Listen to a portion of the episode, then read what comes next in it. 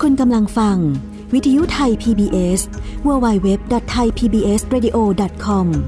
จากนี้ไปรับฟังรายการ ห้องเรียนฟ้ากว้าง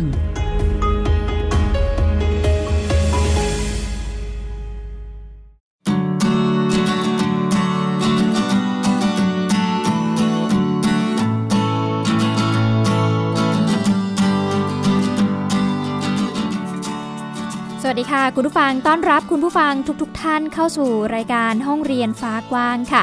ฟังกันได้สดๆที่นี่วิทยุไทย PBS www.thaipbsradio.com อยู่กับดิฉันอัยดาสนศรีที่นี่เช่นเคยค่ะ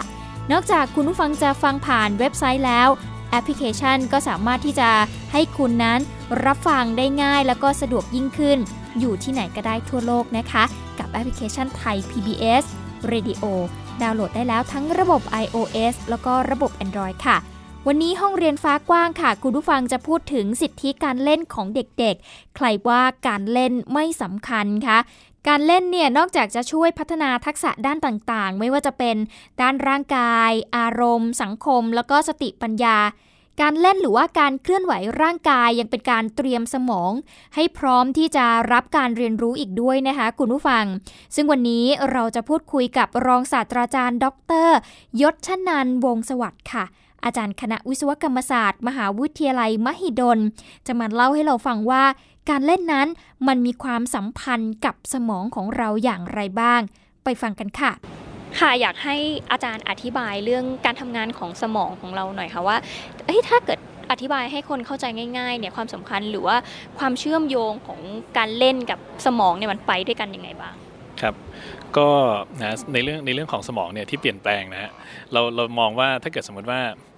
เราเรียนอะไรจากการนั่งนิ่งๆนะสมองส่วนไหนทำงานได้บ้างนะก็จะเป็นแน่นอนว่าส่วนที่เกี่ยวกับความจำ การตัดสินใจบางอย่างนะเกิดขึ้นนะเรื่องการมอง แต่ว่าทั้งนี้ทั้งนั้นเนี่ยสมองเนี่ยมีหลายส่วนนะก็มีงานวิจัยนะพบว่าถ้าเกิดสมมติว่าเราเริ่มมีการขยับร่างกายนะการออกกำลังกาย หรือว่าเรียกว่า physical activity เนี่ยนะสิ่งที่เกิดขึ้นก็คือว่า ในเปลือกสมองบริเวณที่เรียกว่า cortex เนี่ยมันจะหนาขึ้นนะซึ่งส่วนนี้เป็นส่วนที่มีผลอย่างมากกับการทำงานของสมองในเรื่องอย่างเช่น พวกการจำการ process ต่างๆนะเพราะว่าสมองในส่วนหลังเนี่ยก็จะเป็นลักษณะการ process การมองเห็น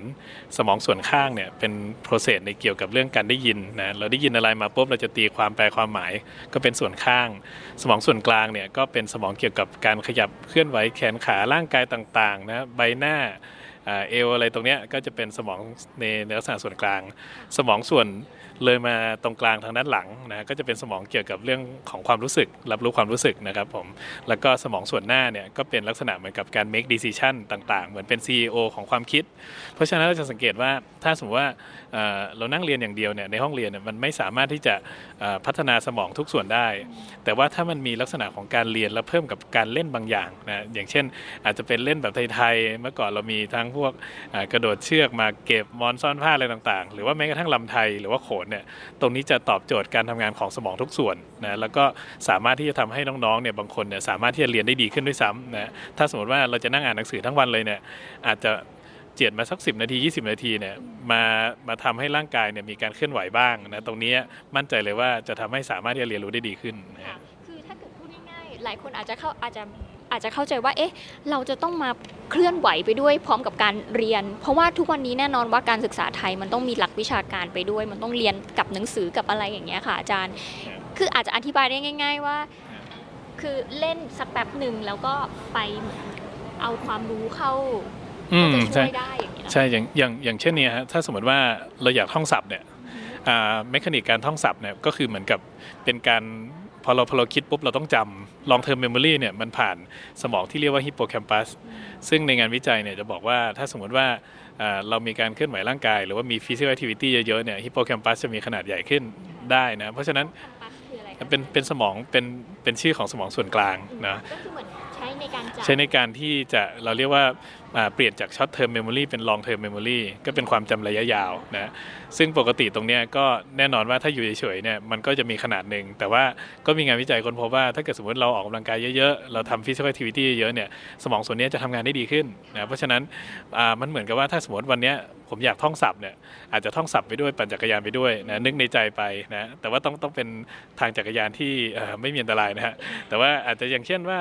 เดินวิ่งไปด้วยจ็อกกิ้งไปแล้วก็ จำบทจำสคริปต์อะไรบางอย่างเนี่ยก็จะสามารถทำให้ความจำ เกิดขึ้นได้ง่ายนะแล้วก็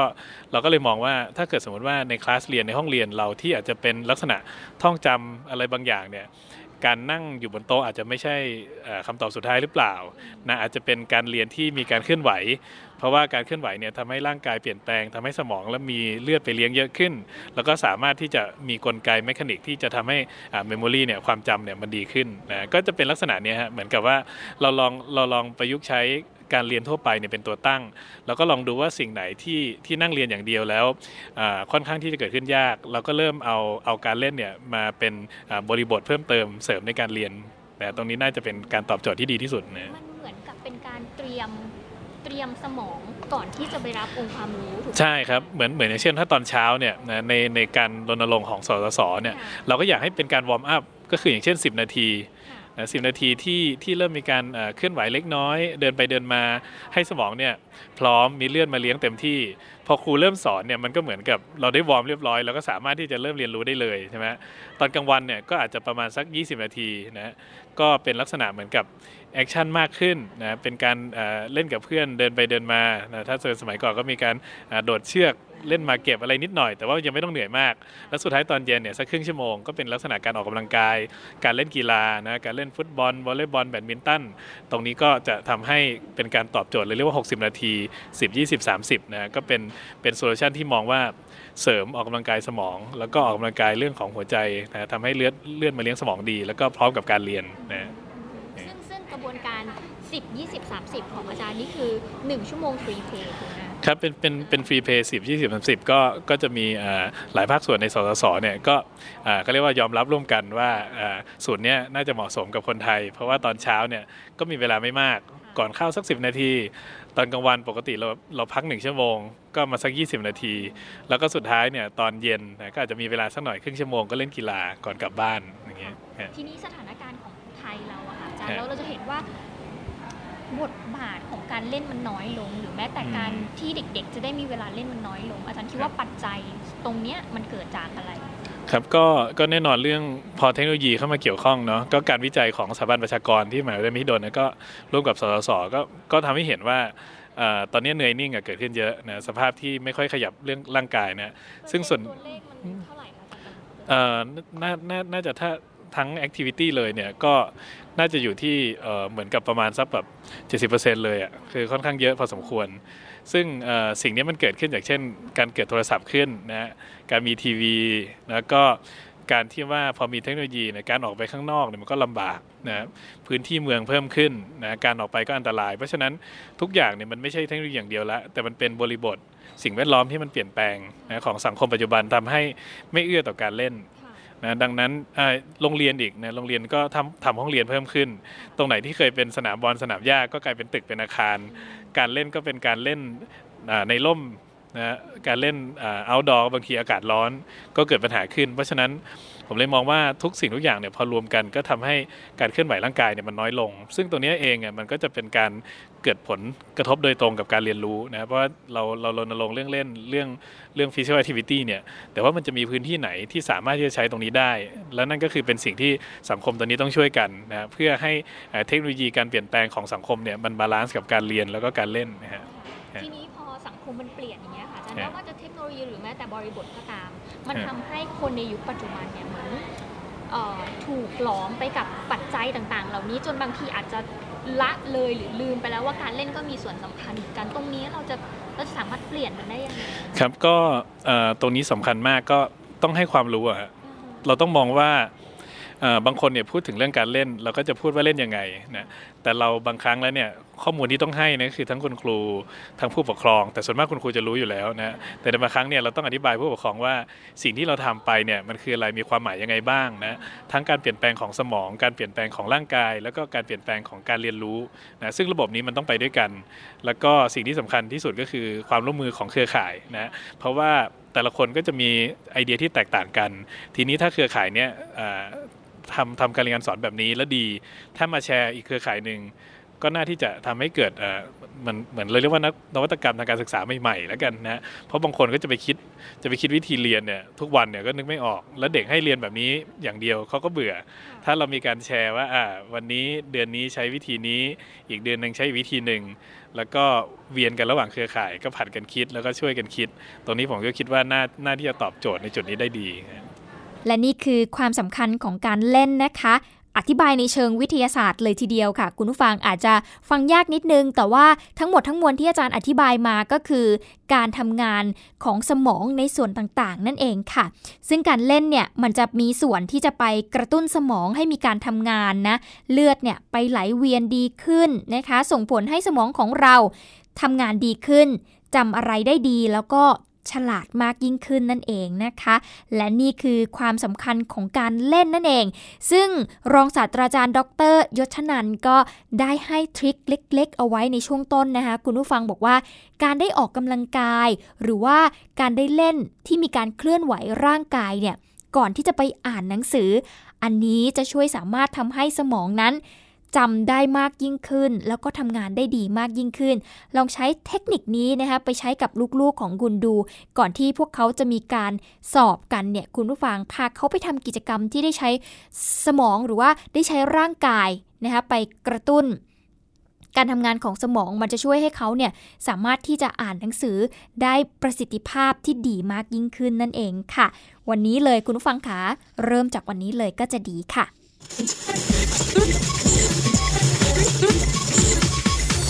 This is Thai PBS Radio Bangkok Thailand เอาละเดี๋ยวเราพักกันสักครู่หนึ่งค่ะ ช่วงหน้าเรากลับมาติดตามกันต่อวันนี้เรามีวิธีการรับมือกับเด็กที่เป็นโรคสมาธิสั้น โดยการเล่นแล้วก็วิธีการเลี้ยงดูอย่างสร้างสรรค์ จะเป็นอย่างไรติดตามกันได้ในช่วงหน้าค่ะ คุณกำลังฟัง วิทยุไทย PBS www.thaipbsradio.com จากนี้ไปรับฟังรายการ ห้องเรียนฟ้ากว้าง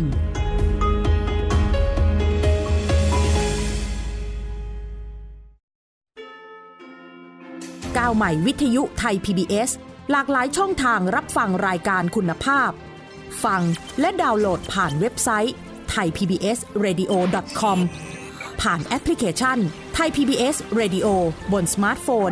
และชมรายการสดผ่าน Facebook Thai PBS Radio สนใจเชื่อมสัญญาณรายการ โทร 02 790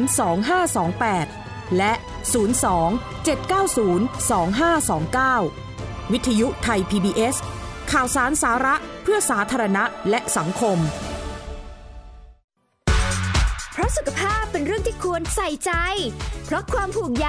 เป็นสิ่งที่เราจะคุยให้คุณได้ฟัง กับหนึ่งชั่วโมงที่พร้อมแบ่งปันช่วงเวลาแห่งสุขภาวะสุขภาพ กับรายการโรงหมอ ทุกวันจันทร์ถึงวันศุกร์ทาง www.thaipbsradio.com และแอปพลิเคชัน Thai PBS Radio ในสมาร์ทโฟน ระบบ Android และ iOS คุ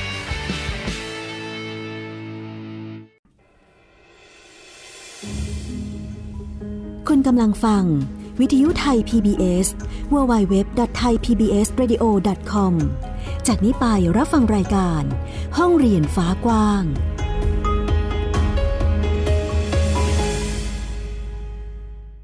ลับเข้าสู่ช่วงที่ 2 กับรายการห้องเรียนฟ้ากว้างค่ะ อยู่กับเราที่นี่วิทยุไทย PBS www.thaipbsradio.com นะคะ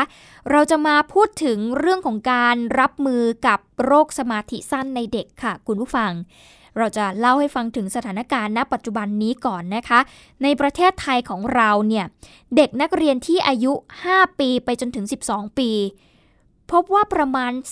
3-5%เเป็นโรคสมาธิสั้นค่ะ ซึ่งมีสาเหตุมาจากสมดุลของสารเคมีหรือว่าสารสื่อประสาทในสมองนั่นเองนะคะ โดยเฉพาะอย่างยิ่งสมองส่วนหน้า ซึ่งสมองส่วนหน้าเนี่ยมีหน้าที่หลักกันเลยก็คือ เรื่องของการควบคุมสมาธิ ความจดจ่อ การยับยั้งชั่งใจ แล้วก็การเคลื่อนไหวของร่างกายค่ะ ซึ่งเด็กที่เป็นโรคสมาธิสั้นเขาก็จะมีอาการที่แสดงออกมาให้เห็นเลยก็คือ การไม่มีสมาธินะคะเมื่ออยู่ในห้องเรียนเนี่ยเขาจะไม่มีสมาธิเลย เขาจะวอกแวกง่าย อยู่ไม่นิ่งนะคะซนไม่สามารถที่จะควบคุมพฤติกรรมตัวเองได้เนาะหุนหันพันแล่น นี่คืออาการที่แสดงออกมาให้เห็น ซึ่งสิ่งต่างๆ เหล่านี้มันจะไปส่งผลกระทบ ต่อการเรียนรู้ของเด็กๆค่ะ การทำกิจวัตรประจำวันของเขาก็จะลำบากมากยิ่งขึ้น การมีปฏิสัมพันธ์กับผู้คนหรือว่าคนอื่นๆนะคะดังนั้นเนี่ยเชื่อว่าเรื่องนี้มันน่าจะเป็นเรื่องที่กุ้มอกกุ้มใจสำหรับคนที่เป็นผู้ปกครองเนาะคุณพ่อคุณแม่ เขาอาจจะเป็นห่วงว่าเอ๊ะ ในอนาคตเนี่ยลูกเขาจะสามารถใช้ชีวิตได้อย่างไรบ้าง ซึ่งโรคสมาธิสั้นเนี่ยพอเกิดขึ้นแล้วคุณผู้ฟังคะมันสามารถแก้ไขได้นะคะ ซึ่งดรวีรวัตรแสนศรีค่ะ ประธานสาขากิจกรรมบำบัด คณะกายภาพบำบัดมหาวิทยาลัยมหิดล เขาได้มีการแนะนำเทคนิคการจัดการสมาธิสั้น เมื่อเรารู้ว่าลูกหรือว่าหลานของเราเนี่ยเป็นโรคสมาธิสั้น เราสามารถที่จะดูแลเขาได้อย่างสร้างสรรค์ ด้วย 7 เทคนิคการจัดการสมาธิสั้นนั่นเองค่ะ เรามาเริ่มกันที่เทคนิคแรกกันเลย เทคนิคแรกเลยก็คือการลดสิ่งเร้า สิ่งเร้ามีอะไรบ้าง อันดับแรกเลย คือสิ่งแวดล้อมที่มันมีภาวะที่เสียงดังมากๆนะคะ เสียงดังเนี่ยก็เป็นสิ่งเร้า นอกจากนี้ สีสันที่มันฉูดฉาด ก็เป็นตัวกระตุ้นที่สำคัญที่ทำให้สมาธิของเด็กลดน้อยลงค่ะ คุณพ่อคุณแม่ควรที่จะจัดบ้าน ให้มันเรียบง่าย เก็บของเข้าไปในตู้ทึบแทนที่จะเป็นตู้กระจกนะคะ ไม่ซื้อของเล่นให้ลูกๆมากจนเกินไป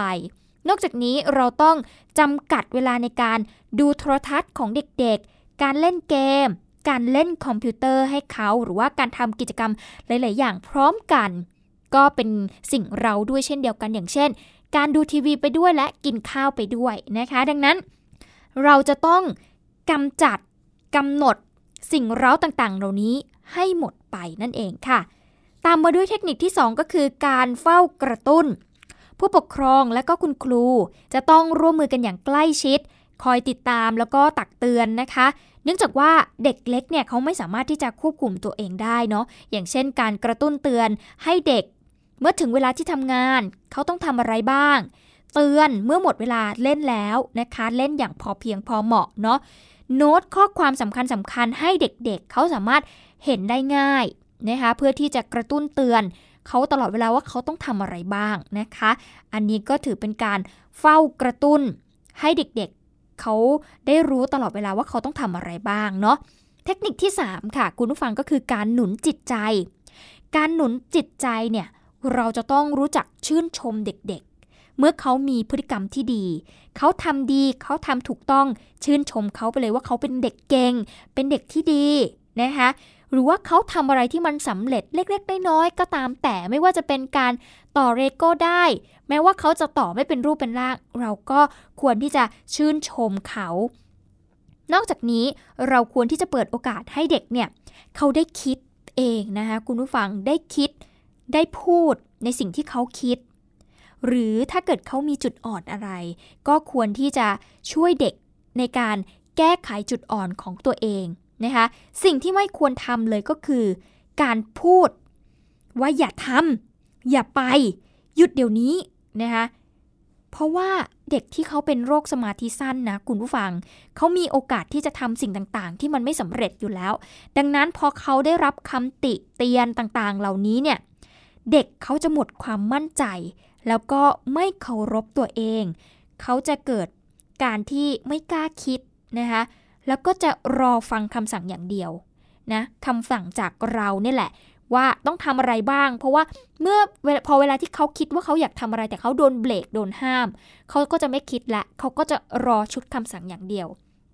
อย่าฝึกให้ลูกๆของเราเป็นแบบนั้นนะคะ มาดูเทคนิคที่ 4 ค่ะ การให้รางวัล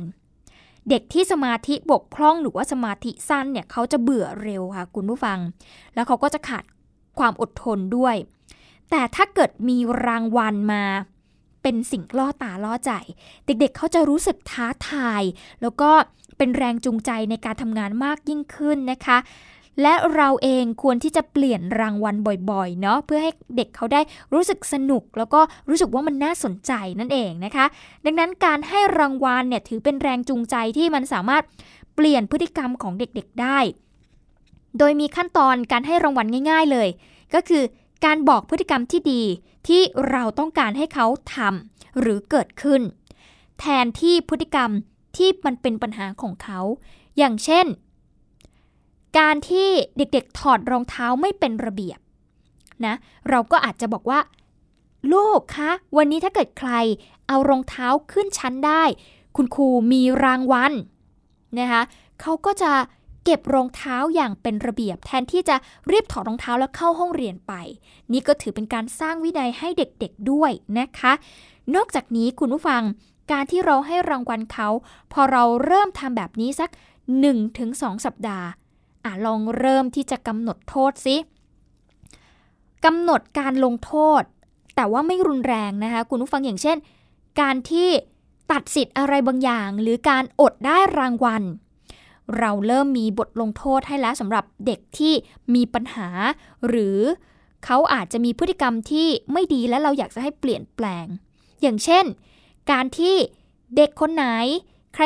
คนไหนที่ ลืมถอดรองเท้าและเก็บรองเท้าในชั้น คุณครูจะตัดสิทธิ์ที่จะได้กินขนมในวันนี้เป็นต้นนะคะก็ถือเป็นบทลงโทษที่ไม่รุนแรงนะคะคุณผู้ฟังทำให้เขาได้รู้สึกว่าถ้าเกิดเขาทำแบบนี้ เขาจะไม่ได้รางวัล หรือว่าเขาจะไม่ได้รับคำชม ดังนั้นเขาก็จะมีการปรับเปลี่ยนพฤติกรรมของเขา แต่สิ่งสำคัญเลยค่ะ คุณผู้ฟังไม่ควรทำบ่อย เราควรที่จะส่งเสริมแล้วก็ให้กำลังใจเขาโดยการให้รางวัลมากกว่าการลงโทษนั่นเองค่ะ เทคนิคที่ 5 การระวังคำพูดคำจานะคะ คุณพ่อคุณแม่ไม่ควรที่จะพูดมากจนเกินไปหรือบน่นไปเหน็บแนม ประชดประชันไปติเตียนกล่าวโทษเด็ก นะคะ เราไม่ควรทำแบบนั้นค่ะ คุณผู้ฟังต้องระมัดระวังเป็นพิเศษเลย เราสามารถบอกกับเด็กได้นะคะ สั้นๆ ง่าย ๆ เลยว่าเราต้องการให้เขาทำอะไร บอกไปเลย ถ้าเกิดเด็กไม่ทำตามคุณผู้ฟัง คุณพ่อคุณแม่ก็เดินเข้าไปหาเด็กเลยค่ะไปจับมือจับแขน จับบ่านะคะแล้วก็สบตากับเด็ก สื่อสารกับเขา แล้วหลังจากนั้นให้เขาทวนอีกครั้งหนึ่ง พูดซ้ำอีกครั้งหนึ่งนะคะ จากนั้นเขาจะทำหรือไม่ทำอันนี้ต้องมาดูอีกทีหนึ่งหรือถ้าเกิดเขาไม่ทำเลย ก็พาเขาไปทำเลยค่ะ ทั้งคุณพ่อคุณแม่แล้วก็เด็กทำพร้อมกันไปเลยนะคะ อันนี้ก็คือเทคนิคที่ 5 การระวังคำพูดคำจานั่นเอง มาดูเทคนิคที่ 6 เทคนิคที่ 6 ก็คือการหาสิ่งดีๆ การหาสิ่งดีๆ ก็คือการที่ผู้ปกครองและก็คุณครู ต้องเตือนตัวเองอยู่เสมอค่ะว่า เด็กที่เขาเป็นโรคสมาธิสั้นเนี่ย เด็กเขาไม่ได้ตั้งใจที่จะทำตัวมีปัญหานะ แต่มันเกิดจากความผิดปกติของการทำงานของสมองทำให้เขาเนี่ยควบคุมตัวเองลำบากนะคะแล้วก็หยุดตัวเองได้ยาก และไม่มีใครอยากจะเป็นแบบนี้ ดังนั้นคุณพ่อคุณแม่ค่ะ ต้องคิดถึงความน่ารักของเขานะคะแล้วก็คิดถึงความดีในตัวเด็กๆด้วย รวมไปถึงตัวของคุณพ่อคุณแม่ก็ต้องคิดแบบนี้ด้วยเช่นเดียวกันนะคะ พูดง่าย ๆเลย เราต้องมองโลกในแง่ดี แล้วก็อดทนใจเย็นมากๆนะคะ เพราะว่าเราต้องเข้าใจว่าเขาไม่ได้อยากจะมีปัญหา แต่มันเกิดจากความผิดปกติของสมองที่ทำให้เขาแสดงพฤติกรรมต่างๆ ออกมานั่นเองนะคะ และเทคนิคสุดท้าย การมีขอบเขต เราควรที่จะมีตารางเวลาหรือว่ารายการสิ่งที่ต้องทำให้เด็กๆนะเพื่อที่จะให้เขาเนี่ยได้เรียนรู้ แล้วก็ได้รับรู้ถึงขีดจำกัดของตัวเอง มันจะช่วยควบคุมให้เด็กเนี่ยทำตามได้ง่ายขึ้นนะคะว่าเขาจะต้องทำอะไรบ้าง 1 2 3 4 อย่างเช่น การกำหนดเวลานอน เวลาตื่น เวลาทำการบ้าน เวลาอ่านหนังสือหรือเวลาการใช้คอมพิวเตอร์ หรือแม้แต่การไปเล่นเกม หรือการเล่นกีฬาอะไรก็แล้วแต่นะคะเราควรที่จะมีการกำหนดขอบเขตให้เขา ไม่ควรที่จะปล่อยปะละเลยหรือว่าทำตามใจมากจนเกินไปเนาะเพื่อไม่ให้เด็กเนี่ยสับสนแล้วก็ผัดผ่อนต่อรองเราตลอดตลอดนะ คุณผู้ฟังมันก็จะไม่ไม่เกิดวินัยในตัวเองด้วยนะคะ แล้วก็สิ่งสำคัญ อย่าปล่อยให้เด็กเนี่ยวางเงื่อนไขกับเรา แต่เราควรที่จะวางเงื่อนไขกับเด็ก การวางเงื่อนไขไม่ใช่การบีบบังคับนะคุณผู้ฟังแต่เรามีเงื่อนไขกันและกันว่า โอเค แม่ให้ลูกไปเล่นกับเพื่อนได้ แต่ลูกต้องกลับมาสามทุ่ม อะมีเงื่อนไขแล้วว่าโอเค อนุญาตให้ออกจากบ้านได้ไปเล่นกับเพื่อน แต่คุณต้องกลับมาสามทุ่ม นี่คือการวางเงื่อนไขนะคะเราก็จะทำให้เด็กเขาได้มีวินัยกับตัวเองด้วยในเวลาเดียวกันนั่นเองนะคะนี่ก็คือเทคนิคนะคะเจ็ดเทคนิคการจัดการสมาธิสั้นในเด็กนั่นเองที่เรานำมาฝากคุณผู้ฟังในวันนี้นะคะ แต่เรื่องของสมาธิสั้นเนาะคุณผู้ฟังอย่างที่เราบอกไปว่า มันเกิดจากสมดุลของออสารสื่อประสาทนั่นเองนะคะ แต่ทีนี้เด็กที่เป็นโรคสมาธิสั้นเนี่ยมันจะมีทั้งสมาธิสั้นแท้ แล้วก็สมาธิสั้นเทียม แท้กับเทียมต่างกันยังไง เด็กบางคนไม่ได้เป็นโรคสมาธิสั้นที่เกิดจากโรคนะคุณผู้ฟัง เกิดจากโรคนี่หมายถึงการเป็นโรคสมาธิสั้นแท้ๆแต่มันเกิดจากสมาธิสั้นเทียมที่เกิดจากการเลี้ยงดู การที่เราจะตัดสินว่าใครที่เป็นโรคสมาธิสั้นแท้หรือเทียมเนี่ยเราจะต้องให้แพทย์เป็นคนวินิจฉัยนะคะ เพราะว่าคนที่เป็นโรคสมาธิสั้นบางรายเนี่ยเขาจะต้องใช้ยาในการรักษาร่วมกับการเปลี่ยนพฤติกรรมด้วยนะคุณผู้ฟัง เพราะว่ายาเนี่ยเขาจะใช้ในการที่ไปกระตุ้นเซลล์สมองให้มีการหลั่งสารที่มันจำเป็นที่ช่วยให้เด็กเขาสามารถควบคุมตัวเองได้ดีขึ้น มีสมาธิที่ยาวนานขึ้น แต่ถ้าสมาธิสั้นจากการเลี้ยงดู แค่ไปเปลี่ยนพฤติกรรม ปรับพฤติกรรมของเขาปรับทัศนคติของผู้ปกครอง หรือว่าคนที่ดูแล เด็กก็สามารถกลับมาเป็นปกติได้ค่ะ ดังนั้นจะต้องปรึกษาแพทย์นะคะให้คุณหมอดูว่าเนี่ยสาเหตุเกิดจากอะไรเกิดจากสารในสมองของเด็กไหม หรือเกิดจากพฤติกรรมสิ่งแวดล้อมที่อยู่รอบตัวของเขา นะคะ ดังนั้นสมาธิสั้นถ้าเจอเร็วเท่าไหร่ เข้าสู่กระบวนการแก้ไขได้เร็วได้ตรงประเด็น มันก็จะทำให้เด็กเนี่ยเขาสามารถหายขาดได้นะคะไม่ควรปล่อยปะละเลยนะจนเด็กโตนะคุณผู้ฟังเพราะว่าเด็กที่มีอายุเกิน 7 ปีไปแล้วเนี่ยพฤติกรรมเหล่านี้มันจะกลายเป็นพฤติกรรมถาวร แล้วก็ปรับได้ยากนะคะ ดังนั้นต้องดูแลแล้วก็เข้าใจเด็กให้ดีเนาะแล้วก็ไม่ไป ปฏิบัติต่อเด็กที่มันผิดวิธีที่มันจะไปช่วยเสริมให้เกิดสมาธิสั้นมากยิ่งขึ้นนั่นเองนะคะ ดังนั้นคุณพ่อคุณแม่จะต้องเลี้ยงลูกอย่างถูกวิธีนะคะคุณฟังใครที่มีลูกเป็นสมาธิสั้น สามารถใช้เทคนิคทั้ง 7 อย่างที่เราเล่ามาเนี่ยใช้ได้เลยนะคะคุณผู้ฟังนี่ก็คือทั้งหมดของรายการห้องเรียนฟ้ากว้าง ที่นำมาฝากคุณผู้ฟังในวันนี้ค่ะ วิทยุไทย PBS www.thaipbsradio.com ออกอากาศจากอาคารบี องค์การกระจายเสียงและแพร่ภาพสาธารณะแห่งประเทศไทย ถนนวิภาวดีรังสิต กรุงเทพมหานคร Thailand เอาละค่ะ คุณผู้ฟังขาหมดเวลาลงแล้วค่ะ ติดตามกันได้ใหม่ทุกวันจันทร์ถึงวันศุกร์ที่นี่วิทยุไทย PBS w w w t h a i PBS Radio com ดิฉันอัยดาสนศรีลาไปก่อน สวัสดีค่ะ ติดตามรับฟังรายการย้อนหลังได้ที่เว็บไซต์และแอปพลิเคชันไทย PBS Radio ไทย PBS Radio วิทยุข่าวสารสาระ เพื่อสาธารณะและสังคม